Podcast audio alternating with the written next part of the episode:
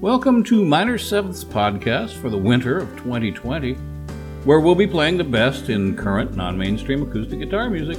I am your host, Scott Millsop is my name. In this program, Luke Brindley and the revered Reverend Gary Davis. Luke Brindley describes himself in the bio section of his website saying, I grew up in New Jersey, married young, am an adoptive parent, and the son of a preacher man. Well, Maybe it's humility that he didn't mention the all important fact that he's also an incredible guitarist, so we'll mention it for him. Luke Brindley, on his new solo guitar release entitled Thin Spaces, proves that he is a world class fingerstyle player with a rare gift for composition, in the tradition of Tommy Emmanuel. Thin Spaces was produced by noted Celtic guitarist Al McMean, and because of COVID, much of the pre production was done by collaboration via email and online. Brindley had in mind that guest musicians on fiddle, mandolin, and percussion would join him in the making of Thin Spaces, but McMean said no to this suggestion. Luke recalls that it may have been, no, no, no! Well, in any case, McMean called this one correctly. The guitar work stands out beautifully on its own and deserves to shine pristinely. The title, Thin Spaces, came out of conversations with Brindley's wife and daughter about the concept of thin spaces physical locales or states of being, where the distance between heaven and earth seems to lessen, and we catch glimpses of the transcendent. Here is First Dance.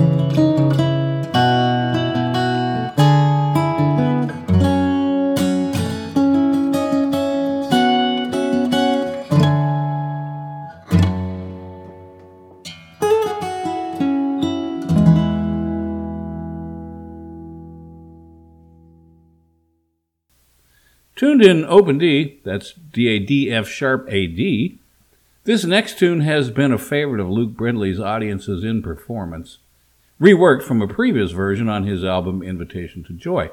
This one's called A Little Gift.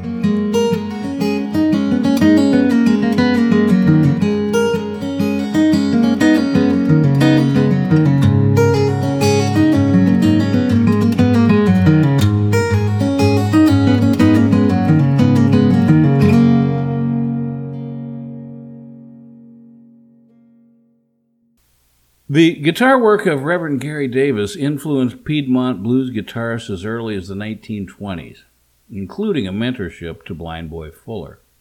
But it was not until the folk revival of the 1960s that his work came to the attention of the broader public, via the many luminaries of that era who discovered and then covered his material, including Bob Dylan, Jorma Kaukonen, the Grateful Dead, and Stefan Grossman. Well, one student, a master blues player himself, was Ernie Hawkins. Ernie often visited the Reverend at his home just before his death in the late 1960s and early 1970s, with a tape recorder in his hand.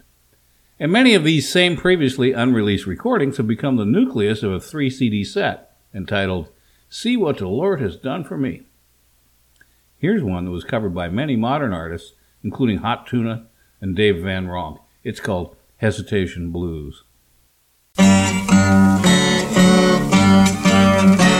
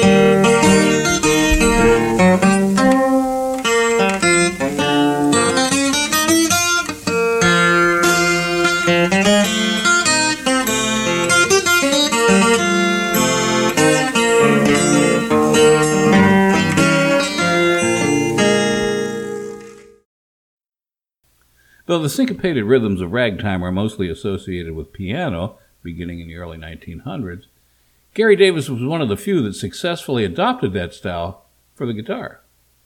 You can hear it here on this tune, Cincinnati Flow Rag.